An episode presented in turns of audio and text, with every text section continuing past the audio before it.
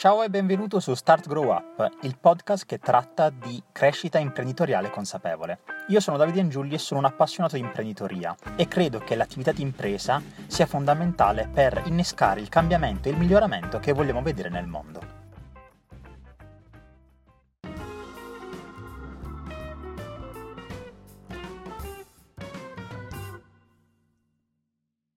Benvenuti in una nuova puntata di Start Grow Up, qui con me oggi Manuela. Manuela, benvenuta. Grazie, grazie Davide, grazie mille.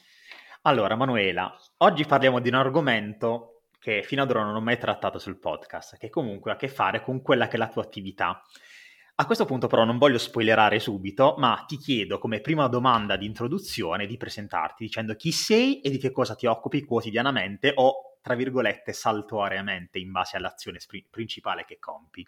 Ok, allora, premessa, io sono pessima nelle presentazioni, sono molto logorroica, ma quando si tratta di parlare di me sono pessima, però pro- ci provo.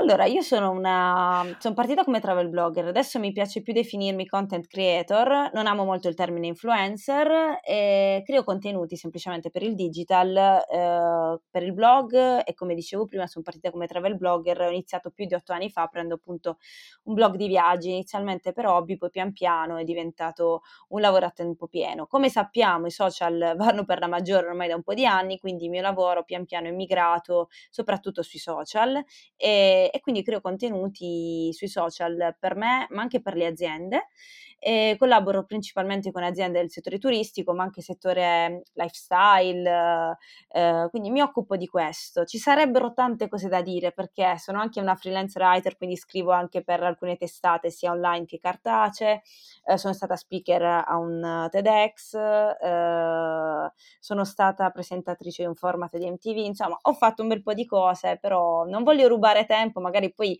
le, le affrontiamo strada facendo con le tue domande.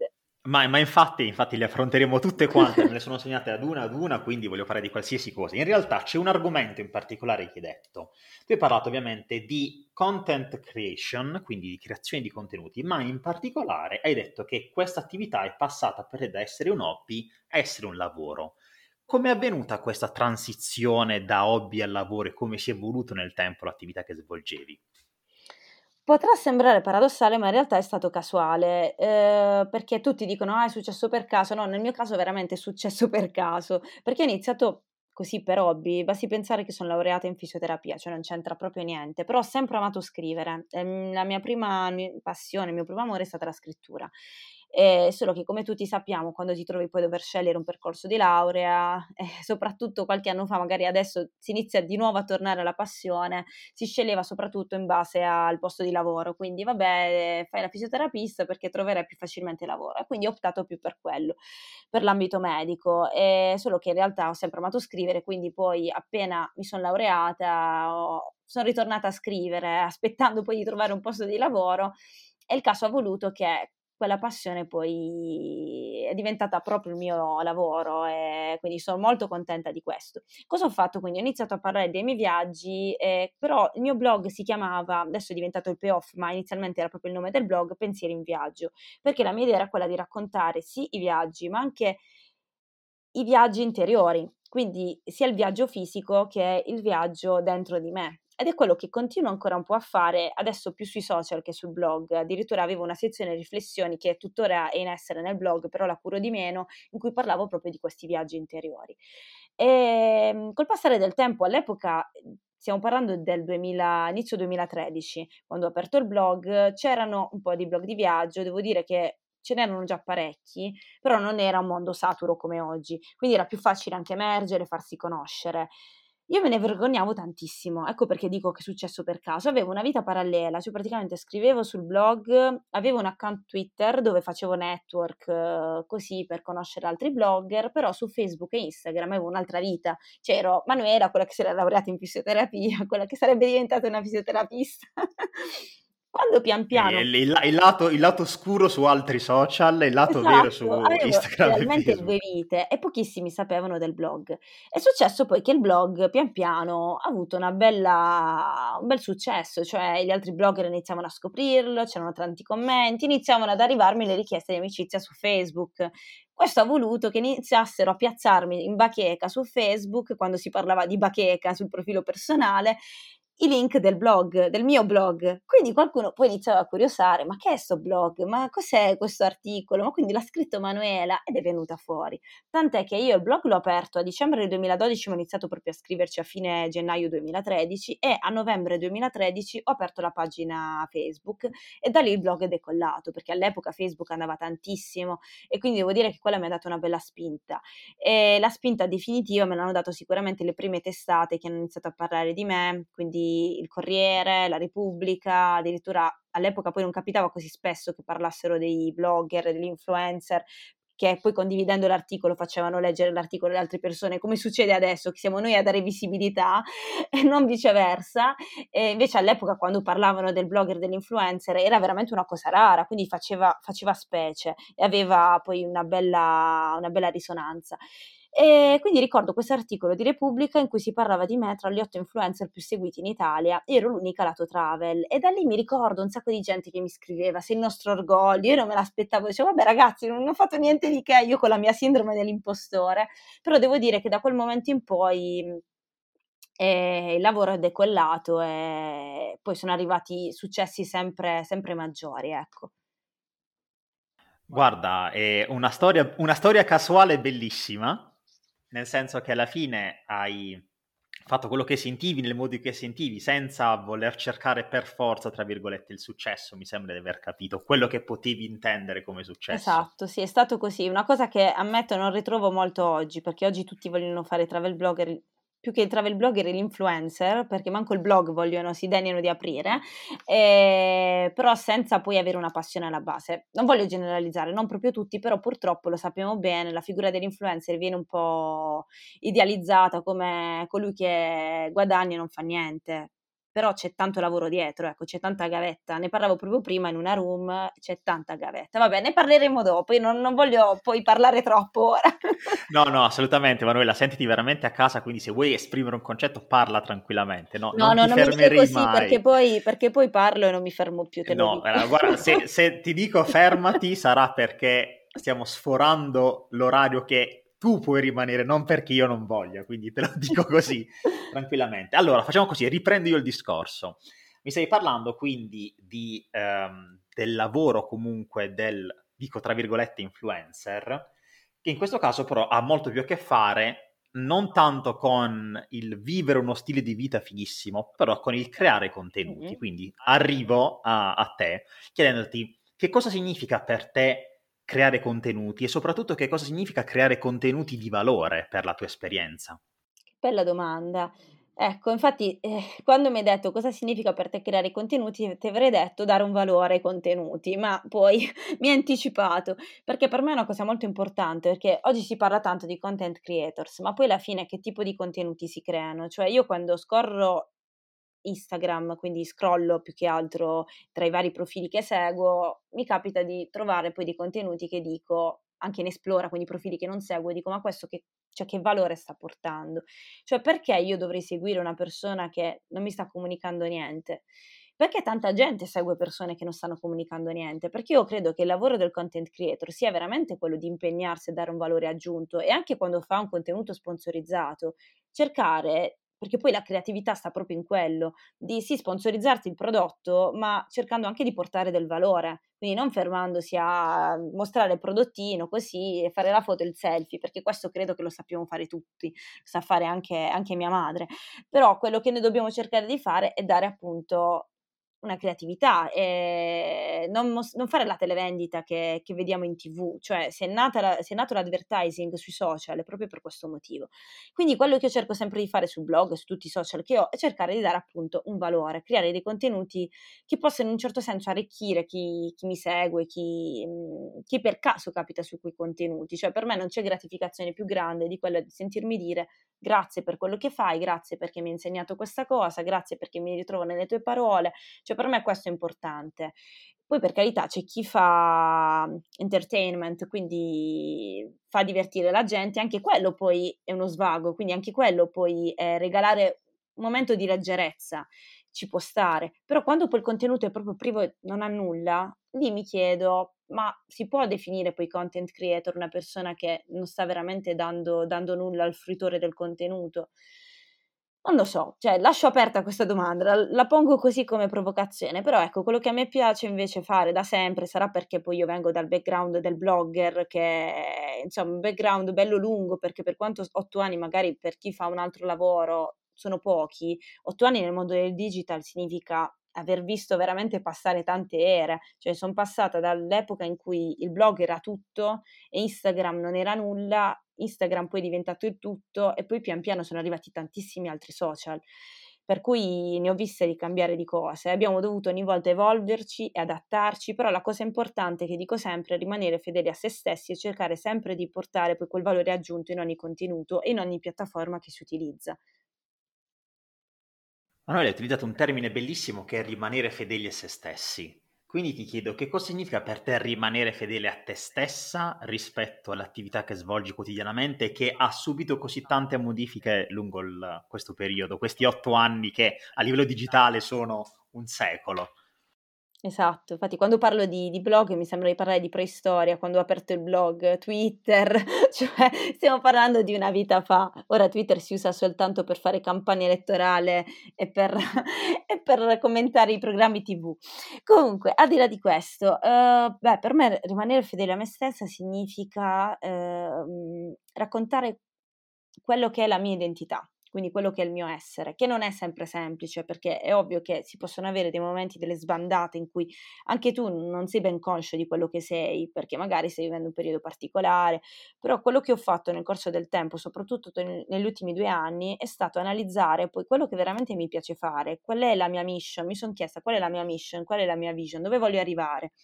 E al momento quello che, che, voglio fare è cercare di essere fedele a me stessa, cioè raccontare quella che è la mia identità, quindi raccontare il mio territorio, che va bene raccontare i viaggi, purtroppo al momento non si può viaggiare più di tanto e va bene. Eh, per questo dicevo che purtroppo adesso devi farlo saltuariamente quando sarà possibile, esatto. però per esatto. fortuna in Puglia non c'è poco da vedere. Esatto, però in Puglia non c'è poco da vedere, il caso vuole che io proprio prima che, che scoppiasse tutto questo eh, ho lanciato un progetto che si chiama Resto in Puglia, non volevo rimanere in Puglia fino a questo punto, parentesi, però volevo raccontare la Puglia. Però.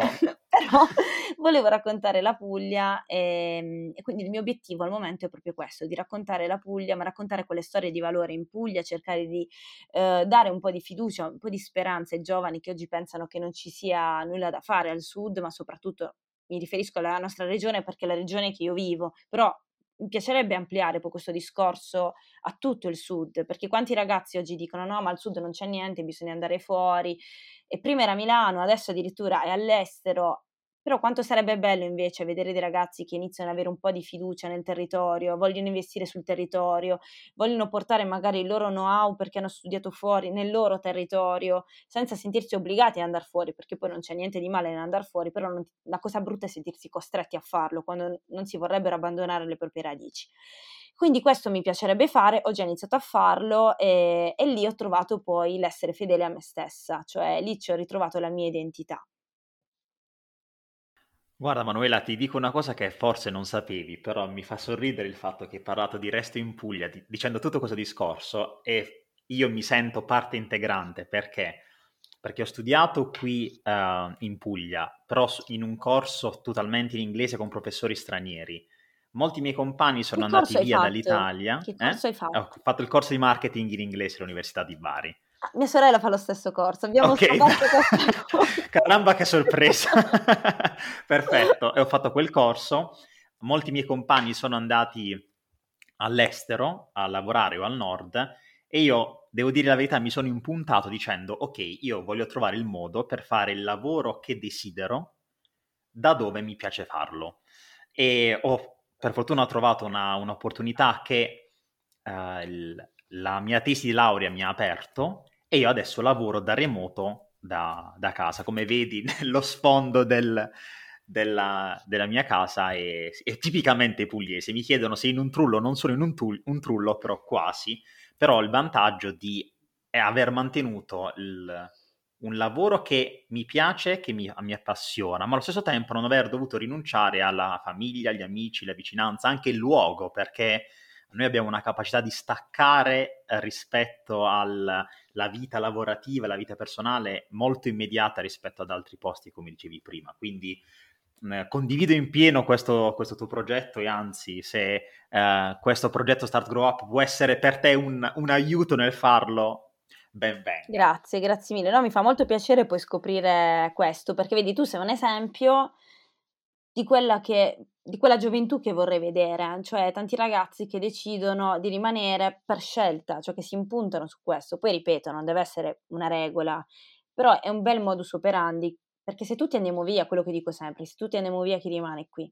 Cioè chi investe sul territorio, chi permette a questo territorio di crescere? Questa è una cosa importante. È ovvio che poi si devono creare anche le condizioni tali da poter offrire poi un futuro ai ragazzi, perché non è che uno rimane qui e si deve sentire poi sacrificato, questo cruccio, eh, ma chi sta fuori fa questo e non riesco a fare questo, questo non va bene. Però è una cosa che ho vissuto anche io su me stessa, perché i primi anni di questo lavoro per me sono stati critici. Critici nel senso che eh, quando mi rapportavo con la maggior parte dei miei colleghi che vivevano tutti al nord, specialmente a Milano, mi dicevano, eh ma tu vivi giù, ma sei giù solo così quando, quando torni a casa, poi vivi su. Io vivo giù. Ah, no, se noi veniamo in vacanza, e eh, ho capito, ma io invece ci vivo, va bene, permetti. E ti giuro, io ci ho sofferto tante volte, cioè c'è stato un periodo in cui dicevo, ma forse sarebbe giusto andare via, forse se io rimango a vivere a Bari, in Puglia, non riuscirò mai a raggiungere poi il successo, a raggiungere un obiettivo. Invece adesso, dopo otto anni, ti dico che se sono riuscita a farmi riconoscere, a costruirmi un'identità, io lo devo proprio al fatto che sono rimasta qui e questo mi ha permesso di distinguermi a tutti gli altri che sono andati fuori. Quindi io ci credo molto nel fatto che chi rimane qui, chi ha un obiettivo ben preciso, può fare la differenza. È ovvio che devi però costruirti una rete, devi cercare di, mhmm, insomma, di star qui ma essere concreto, ecco, non lasciarti andare poi alle uscite, alla movida, va bene quello quando si poteva fare, però ecco, anche avere degli obiettivi ben precisi e, e lavorare sodo. Assolutamente, Manuela. Una cosa che mi sono sempre detto è che mentre magari in diverse città d'Italia ed Europa le opportunità ti vengono addosso, quando decidi di rimanere qua devi andare tu incontro Bravo, alle opportunità, bravissimo. devi cercare di essere proattivo in questo, in questo, senso ed è una cosa che mi confermi con, con, tutto quello che hai detto, quindi sono contento di non essere stato l'unico pazzo a vedere una situazione del genere e dire ok, prendiamoci questo rischio, perché forse il rischio a volte è rimanere dove sei e cercare di realizzare qualcosa, qualcosa con le risorse che hai piuttosto che dire ok, qua non c'è niente, è tutto terra bruciata, devo andare per forza da un'altra parte. Sono d'accordo, sono d'accordo al 100% e come dici tu, noi abbiamo questo, tra virgolette, problema perché non ci cade addosso. Io sento tanti ragazzi dicono, eh vabbè, ma il lavoro che io cerco non mi è arrivato. Ma non è che ti, ti deve arrivare, tu lo devi creare tu. Cioè, noi siamo quel, quella fascia, in quella fascia di età in cui te lo devi creare tu il lavoro. Forse questo discorso vale un po' per tutta l'Italia, non solo per il sud. Al sud è ovvio che la situazione è ancora più complessa, quindi devi lottare ancora di più per quello che vuoi, però credo anche che questo queste dinamiche ti portino a fare veramente quello che ami. Cioè, il fatto che non ti piova addosso il lavoro significa che tu te lo crei su misura per te, cioè almeno quello che è capitato a me, io sono creato su misura per me. E ringrazio sempre il fatto che mi sia trovata io per caso poi a fare il lavoro che faccio, perché chissà se non, se non, avessi fatto questo, chissà cosa avrei fatto, probabilmente non sarei stata soddisfatta. Invece io dal punto di vista professionale mi sento più che soddisfatta, cioè in otto anni ho raggiunto tantissimi risultati che non avrei mai pensato di raggiungere, oltre al fatto che ho visto tantissimi posti che economicamente non mi sarei mai potuta permettere di vedere, perché è umanamente impossibile vedere, fare più di un viaggio intercontinentale al mese, insomma ho visto veramente tanti tanti posti, ho fatto esperienze meravigliose, ho incontrato persone meravigliose, quindi sono veramente grata a questo lavoro che poi alla fine della fiera mi sono creata da sola, quindi nessuno mi ha aiutato, eh, me lo sono creata da sola senza volerlo, però sono stata anche molto caparbia. Poi col senno di poi ci ripenso, mi guardo indietro, io scrivevo un post al giorno sul blog, ci stavo dietro tanto, cioè non è capitato poi così tanto per caso alla fine. Quanto è stata importante nel tuo percorso la perseveranza a questo punto, Manuela? Di metterti lì, cioè nonostante magari inizialmente nessuno leggeva il, il tuo blog, a dire ok, comunque scrivo lo stesso, fa niente. Molto, molto. E mhmm, forse mi ha aiutato anche il fatto che io non avevo, non avevo un lavoro, cioè lavoricchiavo, facevo qualcosina così, magari se avessi avuto lavoro a tempo pieno sarebbe stato difficile. Invece il fatto di essere in quella fase di transizione, dopo la laurea, in cui stai cercando poi un lavoro, mi ha portato poi a dedicarmi tanto tempo al blog.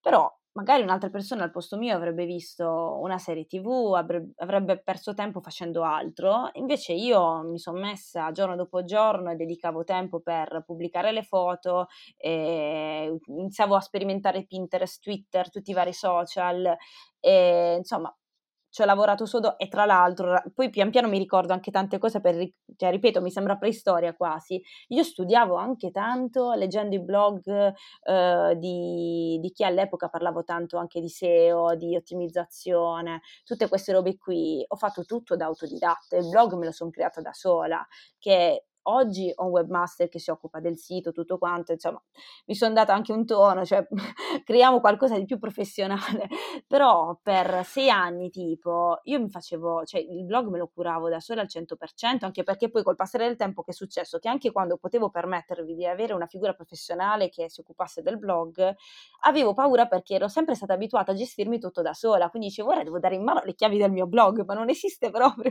perché avevo sempre fatto tutto da sola, però col senno di poi dico ma cioè io adesso non mi metterei mai a curare i codici HTML, io facevo tutto questo da sola, cioè quante persone oggi si metterebbero col codice HTML, con i social, io veramente ho studiato tantissimo, quando vengono i ragazzi, ragazzi magari molto più giovani che mi dicono eh ma come hai fatto col blog, come hai fatto con quello, vedo che manca proprio quella voglia di, di cercare, di, di, studiare, di sperimentare, anche, anche, nel reperire le informazioni, te le devi anche tu andare a cercare, cioè c'è un motore di ricerca che ti aiuta, invece spesso capita questo, non vale per tutti, è eh, per carità, però spesso ci sono tante persone che vorrebbero un po' le cose pronte.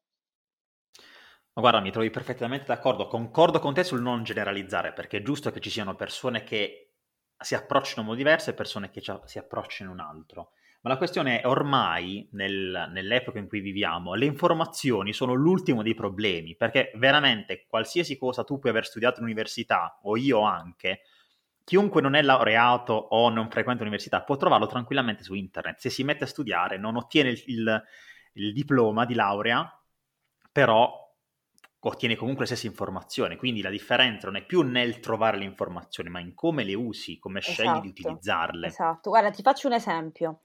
Eh, che mi succede? Io, vabbè, ho un blog di viaggi, ma in più ho i miei social. Una grande parte della mia community è su Instagram. Mi capita spessissimo di ricevere messaggi: Ah, ma questa cosa come si fa? Quest'altra cosa come si fa? E dove si trova questo posto? E io rispondo: Guarda, io ne ho parlato nel blog. Quindi dico: Vai sul blog, digita e trovi. Loro mi dicono: Ah, quindi è un blog? Oppure: Ah, ma me lo puoi dire qui? Perché sai, non volevo leggere l'articolo.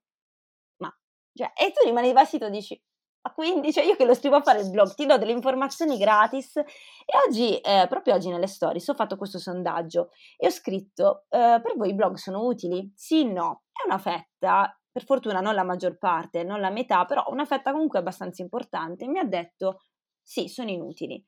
Nella storia successiva io ho scritto, ma quindi quando voi cercate qualcosa, volete dire che voi non leggete i blog? Cioè, per esempio, Ranzulla non vi ha mai salvato la vita per esempio, no? per caso, non vi siete mai trovati senza cioè, problemi al per prima, tante volte è stata salvata da Ranzulla, ma anche da tanti altri siti, altri colleghi di blog di viaggi che mi hanno comunque aiutato a organizzare i miei viaggi mi rispondono alcune persone, ho detto rispondetemi qui. Allora, alcuni poi hanno fatto missione, ci hanno detto no, hai ragione, abbiamo sbagliato. Altri invece mi hanno detto no, ma perché su Instagram si reperiscono molto più facilmente le informazioni. Come? Chiedendo al blogger, all'influencer, mi dai le info? Cioè, io dico, ma, ma veramente siamo arrivati a questo punto? Ripeto, non sto generalizzando, ci sono ragazzi veramente super smart che fanno di tutto, però io credo che in questo momento storico siamo così abituati a vederci cadere addosso tutto, le informazioni, tutto quanto, che siamo diventati pigri anche nell'andare a digitare semplicemente come trovare, come fare, cioè non vogliamo fare nemmeno quel passaggio. Sì, anche il semplice, eh, come posso dire, provare a realizzare quella cosa, nel senso, ok, ho bisogno di fare questa cosa, ci provo, no, vabbè, se la trovo già fatta è bene, se non la trovo già fatta è una perdita di tempo. Mentre invece magari stare lì, come dicevi tu, tanto tempo a scrivere codice HTML, SEO, dopo sei anni ti ha permesso di delegare efficacemente questa cosa, altrimenti non avresti mai saputo se questo webmaster faceva bene il suo lavoro, diciamo esatto. tra virgolette. Non perché devi controllarlo, ma perché sai quale deve essere il risultato finale in base al lavoro che svolto. È vero, che poi è il motivo per cui anche molte persone si sentono poi fregate da una figura digital, perché? Perché non hanno le competenze, hanno zero competenze, quindi magari si aspettano che l'influencer di turno arrivi e ti faccia avere poi il botto di vendite, ma tu non sai che ta- cioè, tante volte si fa un'attività con l'influencer per brand awareness, non si fa perché tu devi avere il botto di vendite, cioè se uno si informasse saprebbe che comunque esistono vari tipi di, di influencer marketing, vari obiettivi. Eh, manca, manca, a volte proprio anche la curiosità e l'educazione digitale. Io dico spesso che manca l'educazione digitale. Sì, c'è una delle, delle, persone da cui prendo ispirazione che sia Raffaele Gaito e sia anche Giulio Gaudiano che dicono sempre che bisogna utilizzare il digital in maniera consapevole, nel senso bisogna conoscerlo per poi utilizzarlo a proprio vantaggio, altrimenti come qualsiasi altra cosa, se non la conosci, gli altri possono utilizzarla contro di te. In esatto. questo caso, come dicevi appunto, i professionisti magari poco seri possono approfittarsi di chi non conosce il digital. Manuela, guarda, uh, prima mentre stavamo parlando, hai detto un termine che a me piace moltissimo, che è sperimentare, e di conseguenza voglio chiederti che cosa significa per te sperimentare e se è un'attività che fai spesso o fai saltuariamente nella tua attività. Beh, sperimentare per me significa, mhmm, mettermi alla prova in qualcosa di nuovo ed è un'attività che io faccio spesso, ma in realtà lo faccio da sempre, perché se mi guardo indie- indietro, guardo la me, di, la me adolescente, io ero quella che sperimentava su MSN, su MySpace, su Scacchi Nostri, che tu molto probabilmente conoscerai. Scacchi Nostri hai tirato fuori qualcosa. Preisto- se avevo parlato di preistoria, quella era proprio che cosa Pangea. Cioè Facebook, parlando... levati. esatto. Quindi ho sempre sperimentato e adesso per esempio sto sperimentando con Clubhouse, cioè sono una che sperimenta a volte anche troppo, mi piace proprio mettermi alla prova, conoscere nuovi mezzi e, e mi, cioè, mi, piace tanto perché credo che non bisogna mai porsi dei limiti, quindi andare oltre la propria comfort zone è sempre, sempre un bene. Se lavori nel digital non puoi dire no alla sperimentazione perché altrimenti sei tagliato fuori dopo un anno, anzi dopo pochi mesi. Esatto, perché come sappiamo pochi mesi nell'era digital significano un anno se non di più, quando da un momento all'altro... durante la pandemia. Cui, sì, ma durante cioè, la pandemia... Tu pensi in quest'anno quante cose sono cambiate? È esploso TikTok, è nato Clubhouse, è cambiato 20 volte l'algoritmo di Instagram, insomma, di tutto. Basta pensare anche a quanti software per fare le videochiamate o cose simili sono usciti esatto. nell'ultimo periodo. Cioè, è nata ovviamente questa necessità e infatti leggevo l'altra volta che uh, solo nel settore com- e-commerce c'è stato un aumento, uh, se non sbaglio, che dovrebbe essere quasi pari a 5 volte quello che era previsto, perché ovviamente tutti quanti siamo rimasti a casa abbiamo iniziato ad acquistare tramite e-commerce rispetto a, a, quello che facevamo prima. Ovviamente da una parte è andata bene, da una parte eh, il settore turistico in, in primis con altri sono andati purtroppo in recessione però purtroppo non è una questione, um, come possiamo dire, uh, specifica di, di, settore, quindi tutti i settori vanno male, purtroppo come qualsiasi crisi alcuni settori vanno meglio, altri vanno peggio e è un ciclo secondo me, almeno quello che riesco con la mia esperienza. No, no, è, è verissimo. Forse è l'unica cosa positiva, una delle cose positive di questo periodo è stato proprio il fattore del digital, cioè il capire che non c'è bisogno di essere presenti fisicamente in un posto. Ad esempio, oggi ho fatto un workshop con l'ente del turismo giapponese su una tecnica proprio di pittura giapponese che sicuramente avrebbero organizzato a Milano in presenza, probabilmente io non ci sarei andata, molto probabilmente, invece l'ho potuto seguire da Bari, quindi abbiamo capito che è possibile fare cose fighe da ogni parte d'Italia o del mondo addirittura, senza essere per forza presenti sul posto o fare viaggi andata e ritorno in giornata, ecco. Quindi questa è una cosa molto bella. Io mi auguro che col passare del tempo poi non si perda questo, cioè il digital deve essere appunto sfruttato perché ci permette di essere connessi senza essere nello stesso luogo. Quindi anche questo, questo fatto che spesso ci si è sentiti tagliati fuori perché non eravamo in un determinato posto, perché invece dovremmo cercare di creare connessioni, non di creare dei limiti, delle barriere. Quindi spero che il digital in questo senso possa essere d'aiuto, ad esempio con il lavoro da remoto, lo smart working, anzi il south working, quello che fai anche tu. Quindi, insomma, che faccio anche io, quindi è una cosa molto bella e spero che in questo senso, ecco, non sia soltanto un fenomeno passeggero, ma sia stato l'inizio di, di qualcosa di nuovo che, che, può portare poi a un miglioramento ecco, del, del settore.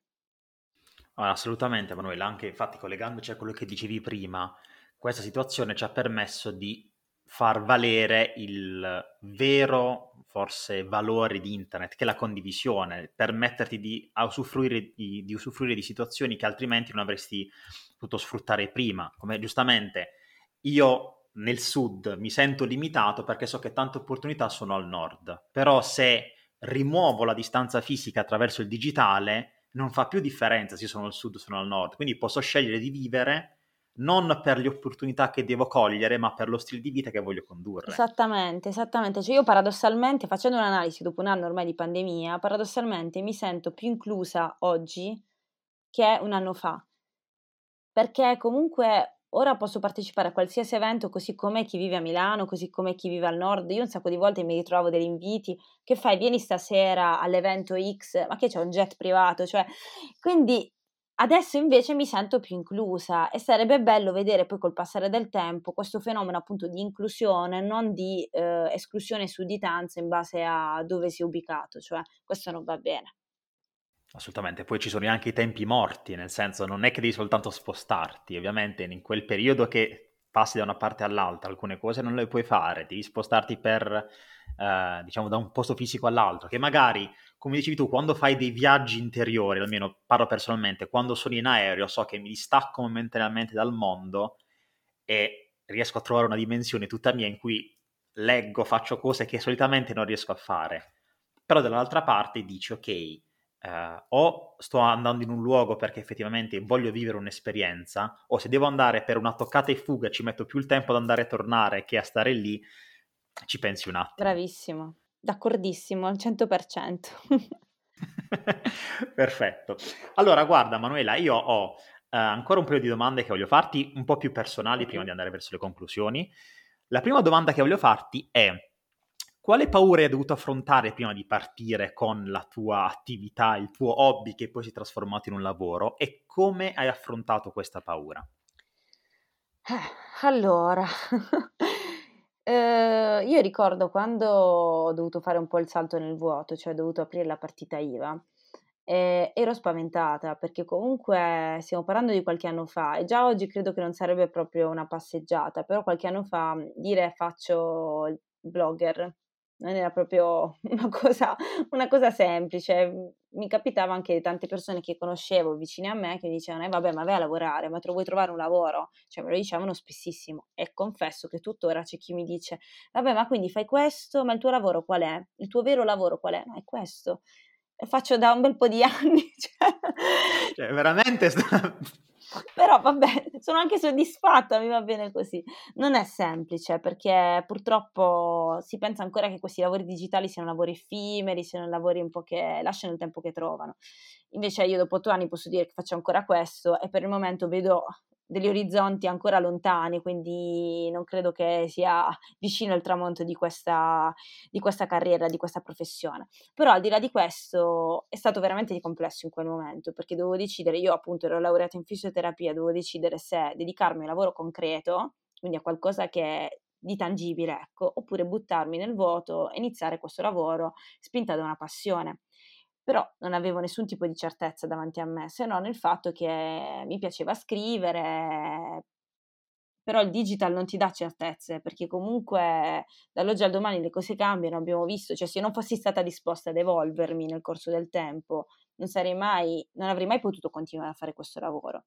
Ci sono tanti colleghi blogger bravissimi che hanno gettato la spugna perché loro dopo il blog non sono riusciti ad avere questa evoluzione magari non ci sono riusciti o magari non volevano proprio avere questo tipo di evoluzione perché a loro non interessava essere dei personaggi pubblici, perché col blog bastava scrivere dei, degli articoli, bastava tra virgolette scrivere degli articoli fatti bene Magari se ti piaceva scrivere eri un blogger brillante, ma non tutti poi volevano metterci la faccia.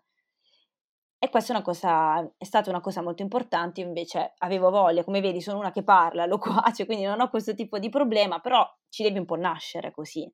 Se non sei disposto, se non sei un comunicatore anche proprio a livello verbale, eh, a livello espressivo e ti piace soltanto scrivere, ti riesce difficile poi essere anche davanti a uno schermo.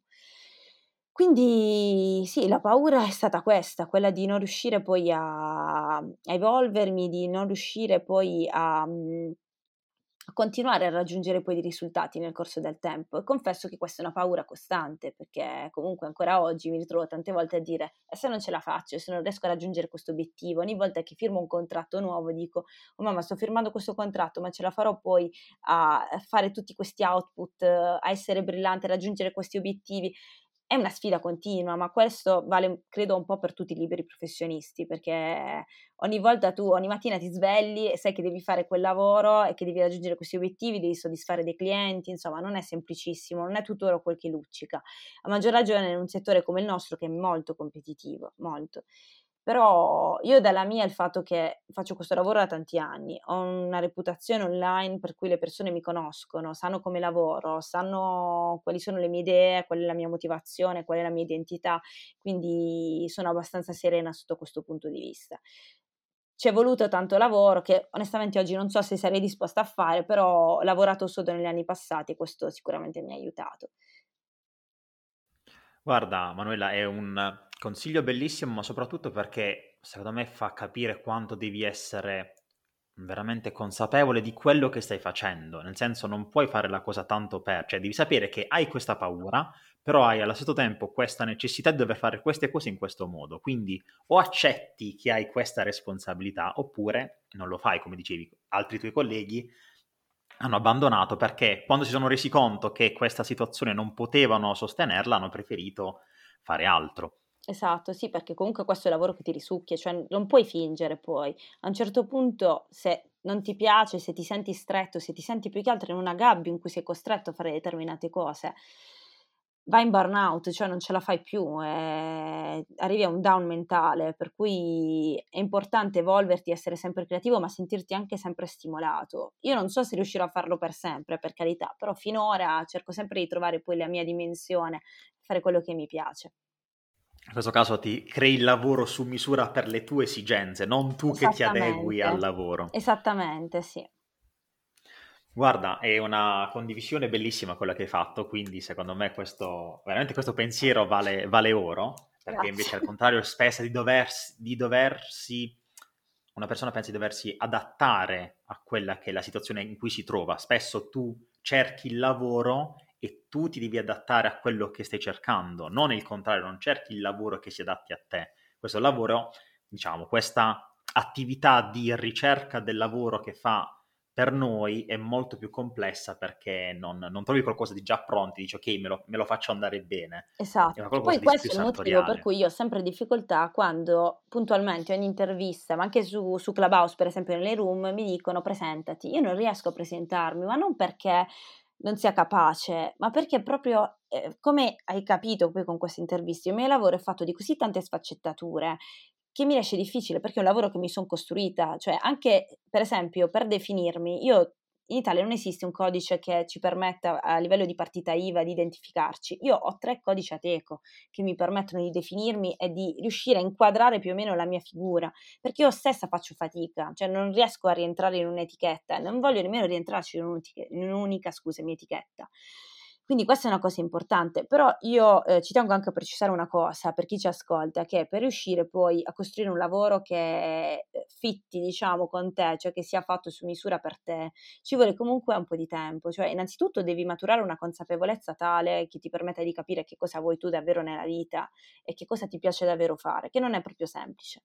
E poi un'altra cosa è che nel corso del tempo devi anche costruirti un personaggio, comunque costruirti delle skills che ti permettano di essere riconosciuto comunque come un professionista e puoi essere un po' tu a dettare le regole del mercato. Perché finché chi sta dall'altra parte è sicuro di avere poi il coltello dalla parte del manico, è ovvio che tu poi devi un po' sottostare, cioè anch'io i primi anni ho fatto gavetta e tante volte mi sono trovata in situazioni che poi si sono rivelate spiacevoli, magari lavori che non mi piacevano, che sembravano una cosa e poi erano un'altra, però mi sono servite tutte queste esperienze perché io adesso evito di fare determinati errori, poi gli errori si faranno sempre per carità, però sono magari inferiori e, e so come poi cercare di di moderarli, ecco, di gestirli. Per cui una cosa molto importante è comunque di lavorare sodo per raggiungere poi l'obiettivo. Poi col passare del tempo, costruendosi una propria identità, una propria figura, sarà più semplice dettare le regole e appunto costruirsi un lavoro fatto proprio su misura per noi.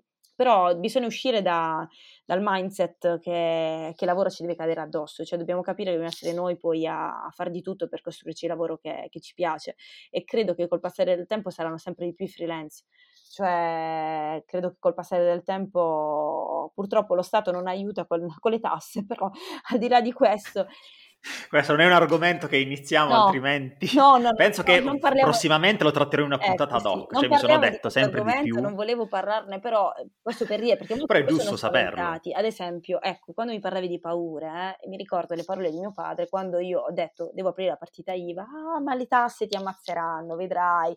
A parte che dipende dal regime in cui sei.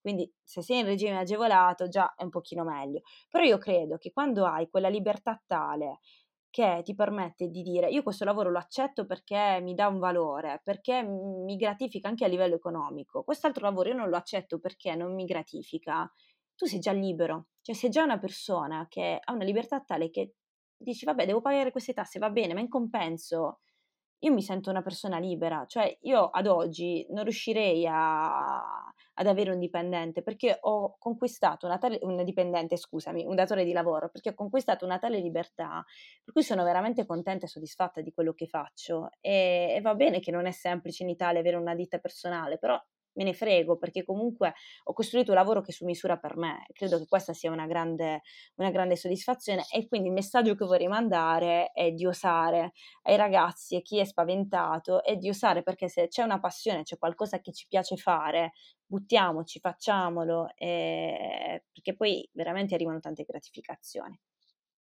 Guarda Manuela, mi hai tolto le parole di bocca perché la mia domanda successiva sarebbe stata quale consiglio avresti dato a qualcuno più giovane di te che vuole iniziare lo stesso percorso o addirittura a te stessa uh, agli inizi? Non so se in questo caso vuoi dare anche un altro, quindi parlando con Manuela di otto anni fa quando hai iniziato, c'è qualche consiglio che ti daresti in particolare? Um, ma oltre a questo qui di osare, eh, forse di di fregarmene un po' di più perché, mhmm, pensavo troppo allora, una cosa che io volevo fare troppo era cercare, non voglio dire di lusingare tutti, assecondare tutti, piacere a tutti, però di essere amica di tutti, ecco. Poi sono arrivata a un punto che ho capito che certe persone non volevano essere mie amiche, non volevano avermi tra i piedi semplicemente, quindi sarebbe stato più giusto per me farmi la mia strada, intraprendere la mia strada e andare avanti così. Quindi, ecco, a volte bisogna, non dico che bisogna essere egoisti e far muro con gli altri, però nemmeno pretendere, perché poi sono stata anche stupida, io diciamo, mi ero illusa io di poter essere amica di tutti, invece in realtà è anche giusto che chi è dall'altra parte magari abbia la sua cerchia di persone, il suo network, poi per il resto quella è la vita online, poi c'è la vita privata che è un'altra cosa. Invece io mi ostinavo a voler essere amica di tutti, su Twitter volevo fare network con tutti e va bene fino a un certo punto però, perché non ci si deve sforzare forzare a far questo. E io ci impiegavo veramente tanta energia in questo. E quindi diciamo che la me di me stessa vorrei dire sì, sì, buona, però ecco, non, non esagerare, perché ho preso tante batoste. Sì, buona ma a distanza, diciamo così. Sì, sì, buona sì. ma a distanza. Buona ma a distanza, buona ma non troppo, ecco. okay. buono, no. QB, quanto allora, basta? QB quanto basta, ma più che altro, ecco, questa è una cosa che è importante. Prima di tutto bisogna voler bene a se stessi, cioè va bene essere buoni, però senza poi andare a inficiare proprio il benessere personale. Forse non, ha, non sarei riuscito a dirlo meglio, Manuela, quindi è, è, l'amor proprio, la differenza tra l'egoismo e l'amor proprio. Ecco. Oggi cioè, mi stanno di... venendo fuori tante perle di saggezza. Hai visto? Fan... Stili, sono, sono, sono, super contento di questa cosa, perché... guarda, sono contento perché alla fine in questo podcast piace trattare anche questi, queste parti, questi queste visioni, questa tra virgolette filosofia a, a, che viene poi applicata all'attività che si fa, perché alla fine siamo sempre esseri umani, quindi non è che facciamo, siamo delle macchine, facciamo business e basta, ma c'è sempre una componente emotiva, una componente valor- valoriale molto forte. Esatto. Allora, Manuela, guarda, le domande sono concluse. Io ho tre domande di rito che faccio a tutti gli intervistati prima di andare effettivamente alla conclusione dell'intervista. Io te le leggo queste tre domande e poi tu mi rispondi nell'ordine che preferisci, va bene? Va bene, vai. Allora, prima domanda è quale valore ti rappresenta? Mm. Seconda domanda è quale libro stai leggendo al momento o hai letto recentemente e ti senti consigliare? La terza domanda è quale citazione ti rappresenta? Con quale iniziamo? Mm. Allora, iniziamo con uh, valore. Quale valore okay. mi rappresenta? Allora, quale valore mi rappresenta? Io direi identità, perché mi sento, eh, ecco, cioè parlo della mia identità e ci tengo molto e penso che anche chi, chi mi segue, chi mi conosce risponderebbe questo, almeno dal punto di vista professionale. Poi per quanto riguarda invece il libro, eh, uno degli ultimi libri che ho letto, il penultimo, eh, non, voglio, non, mi sento di consigliare quello che sto leggendo adesso perché devo ancora finirlo, quindi non, non, sarei onesta al 100%. Quello invece che ho letto prima di questo si chiama Intelligenza emotiva. È, stato un libro, è un libro bellissimo, a parte che è un, un libro che ha fatto la storia e chi lo conosce sa che... Daniel Goleman? Esatto, sì. Okay. E secondo me è un libro che davvero, io quando l'ho comprato, l'ho fatto vedere nelle storie, tutti quanti mi hanno detto questo lo dovrebbero leggere tutti. C'è un sacco di persone, non ho ricevuto una critica negativa negativa, cioè tutti quanti, a parte che l'avevano letto un sacco di persone ed è un mattone di libro, quindi non è una robetta leggera. E tutti mi dicevano libro fantastico, libro fantastico. Io ne ho parlato con un tale entusiasmo che un sacco di gente poi l'ha comprato dopo di me e io non avevo nessun link di affiliazione, cioè l'hanno semplicemente comprato perché ero stata convincente e sarebbe veramente bello se tutti lo leggessero perché è un libro che ti insegna proprio ad approcciarti all'altro. Credo che anche a livello di comunicazione, di relazione, sia privata che professionale, sia fondamentale imparare ad approcciarsi all'altro e a non dare per scontato, esempio, che ci sia sempre chi ha torto e chi ha ragione, perché non è sempre così. Cioè a volte la verità sta nel mezzo, devi imparare ad essere empatico. E nel mio lavoro, per esempio, io devo dire che sono più brava nel lavoro che nella vita privata in generale, con la famiglia, gli amici, eccetera. Eh, però io credo di essere molto empatica e questo aiuta tantissimo. Questa è una cosa fondamentale. Quindi io lo consiglio tantissimo anche dal punto di vista professionale, è una lettura che tutti dovrebbero fare. Quindi l'hai letto anche tu. Sì, sì, l'ho letto, mi è piaciuto tantissimo, ecco. ovviamente concordo sul fatto che su alcune parti, come molti libri di psicologia, si dilunga molto negli esperimenti, sì, nel, sì, sì. Infatti, uh, nel, esatto, la nella parte del, degli esperimenti, io poi sono una che diceva, vabbè, ho iniziato a leggere, leggo tutto, magari su quella taglierei pure, cioè andrei avanti anche più velocemente, però tanti concetti li ho anche sottolineati, sono cose che io credo che restino poi uh, evergreen, ecco, anche se poi la sì, psicologia sì. ha fatto tanti passi avanti, ma ci sono certi concetti che restano quelli poi. Guarda, il concetto che più mi è rimasto di quel libro è il fatto che spesso si misurano le persone dal quoziente intellettivo, mentre bisognerebbe mh, valutarle di più dal, dal quoziente uh, empatico ed emotivo. Quindi non soltanto le informazioni, ma anche la capacità di trasmettere, di entrare in relazione. Questo esatto. è uno proprio dei concetti che mi ricordo. No, no, ma come se è il concetto che ribadisce più spesso. Eh, devo dire che io leggendo quel libro mi sono resa conto che probabilmente il mio quoziente intellettivo non è altissimo, ma avrò un, una, un'intelligenza emozionale che è molto alta, perché leggendolo mi rendevo conto che mi ritrovavo in tante di quelle caratteristiche che lui raccontava e, e, questo mi ha aiutato tanto, veramente nel mio lavoro mi ha aiutato tanto, ma anche nel rapporto con la community, con chi mi segue, è importantissimo sviluppare quella, quel tipo di intelligenza. Assolutamente, mi trovi perfettamente d'accordo. Quindi sono contentissimo che hai consigliato questo libro, così poi lo metterò in descrizione ottimo, per chi vorrà, vorrà cercarsi il, Diffondiamo il verbo. Il esatto. e adesso l'ultima domanda, che è quella che solitamente gli intervistati mi maledicono dicendo questa è sempre la più, la più complessa, che è quella della citazione. Ovviamente faccio una piccola parentesi, Manuela. La citazione può essere non soltanto una citazione che conosci di qualcuno che stimi, apprezzi, eccetera, ma può essere anche una tua citazione, un tuo motto, qualcosa che dici spesso e che in qualche modo ti rappresenta. Ci sto pensando. Allora, sono indecisa tra due, posso dirne due? Sì, anche tre, non c'è no, problema. No, non ne dico due, ba- poi già ho parlato troppo qui, sono una logorroica di quelle, non mi intervistare mai più. Allora, la prima, la prima, citazione è thailandese ed è una frase che ho anche tatuato, si chiama Mai per Rai e significa di lasciarsi un po' scivolare le cose addosso ed è una frase che forse adesso non, non, sento più tanto mia, però per molti anni, dato che la Thailandia è un paese a cui sono molto legata e sono stata tante volte, per molti anni l'ho sentita molto vicina a me e ne ho fatto tesoro. È proprio un loro modus operandi, cioè Mai per Rai dicono sempre, nel senso lascia stare, non ti preoccupare, tipo una cuna matata, ecco, così, così si può dire.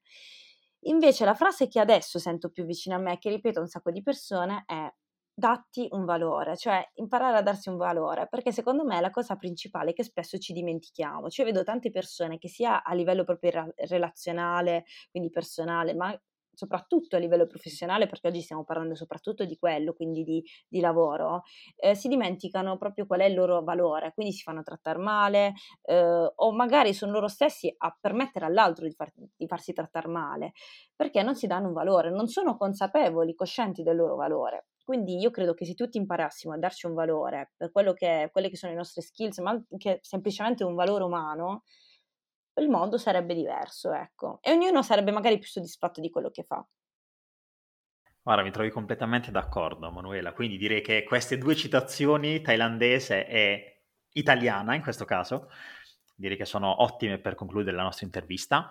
No, no, voglio, ovviamente... voglio, dirtene un'altra, mi è venuto Vai, vai, visto che ti ho detto che, detto che ne erano tre no, no, perché oggi ne ho sentita una bellissima che mi sono appuntata nelle mie mille, non sto scherzando, sono mille note dell'iPhone io non sono il lavoro che faccio. Ecco, questa mi è piaciuta un sacco perché il lavoro è vero che è importantissimo, però non ci deve rappresentare al 100%. Ecco, questa è una cosa importante che ogni tanto dobbiamo dimenticarci che, cioè, non dobbiamo pensare, soprattutto a livello digital, succede spesso che le persone ci associno parlo di me per esempio, ah Manuele, ok, le persone quando si poteva ancora viaggiare, la prima cosa che mi dicevano, allora qual è il prossimo viaggio? Ho capito, caspita, ma io vivo anche, ho anche altro nella vita.